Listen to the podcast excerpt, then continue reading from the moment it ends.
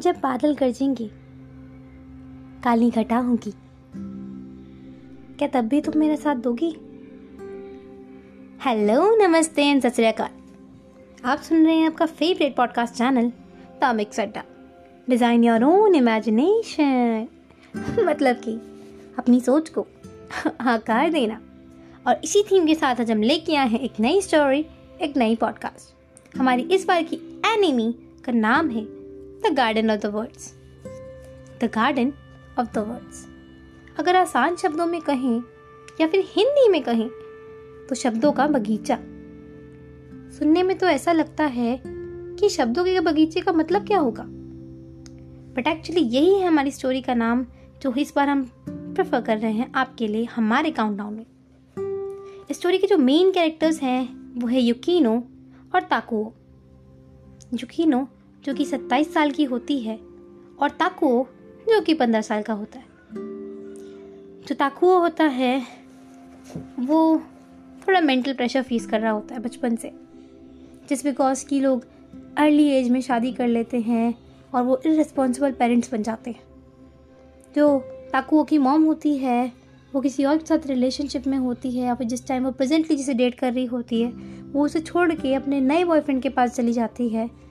और जो पर्सन के साथ रह रहा था, जो उसकी माँ को डेट कर रहा था, वो किसी और के पास। तो इस सब चीज़ों को झेलते झेलते ताको अपने आप को इतना बिज़ी रखता है कि वो अपने आप में ही खोया रहता है। अपने ही वर्ल्ड में, अपने ही अंदर, कुछ छुपा छुपा, कुछ दबा दबा। इसी कारण वो हमेशा उन सब लोगों से दूर रहता है। जब छुट्टियाँ पड़ती हैं तो वो पार्ट टाइम जॉब करता है, जल्दी आके खाना बनाता है और वो सारे काम करता है। एक दिन जब बारिश हो रही होती है, जब जब बारिश होती है, उसका कॉलेज या स्कूल, प्राइमरी स्कूल या प्राइमरी कॉलेज जाने का मन नहीं करता।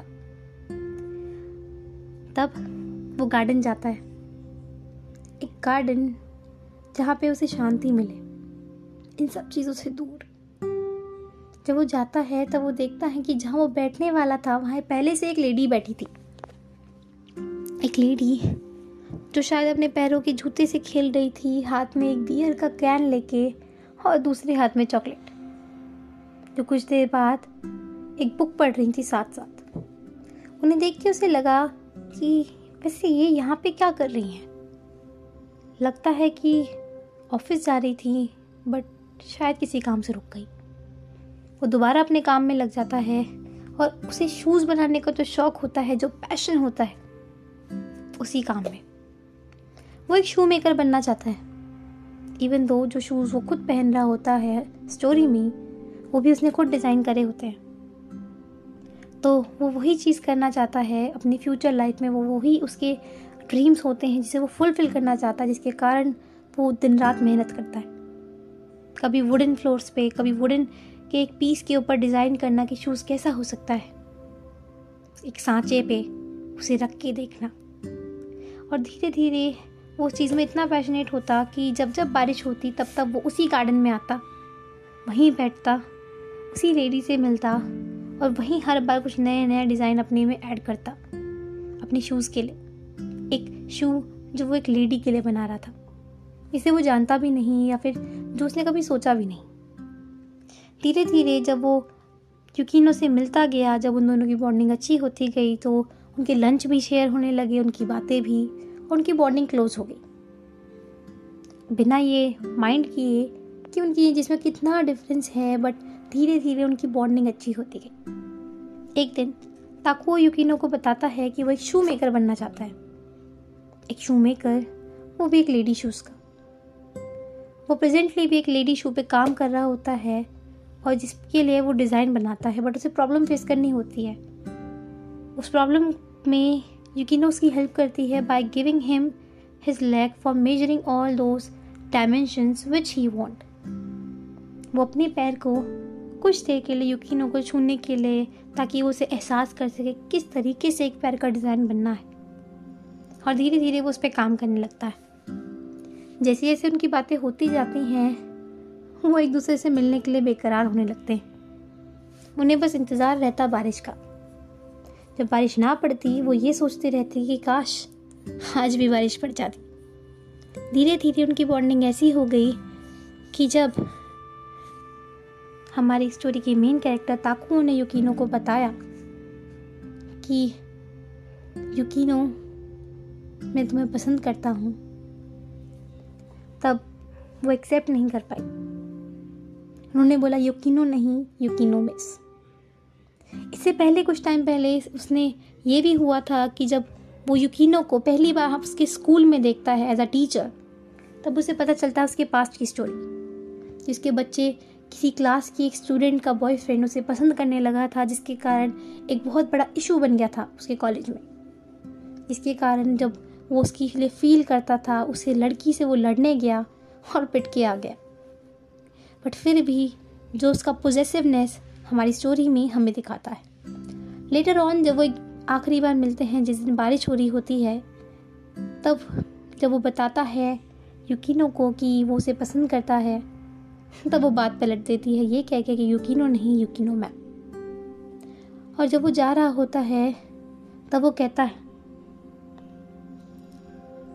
काली घटा आ जाए। काली घटा भी आ जाए, बारिश हो या ना हो, मैं तब भी तुम्हारे साथ रहूँगा। ये कह के वो यकीनों को एहसास दिलाता है कि हाँ चाहे कुछ भी हो, मैं तुम्हारे साथ रहूँगा।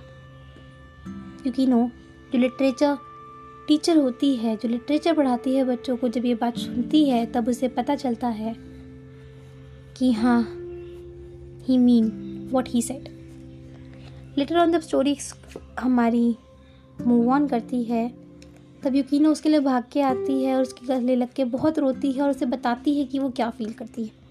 उसके लिए, हमारे लिए और उन सभी चीज़ों के लिए, वो हर बार घर से निकलती, ये सोच के कि वो स्कूल जाएगी, पढ़ाएगी बट उसमें इतनी हिम्मत ही नहीं हो पाती।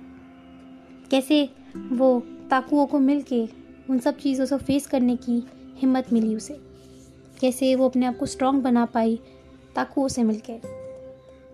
और इसी के साथ उन दोनों ने एक्सेप्ट तो किया बट वो दोनों अलग हो गई।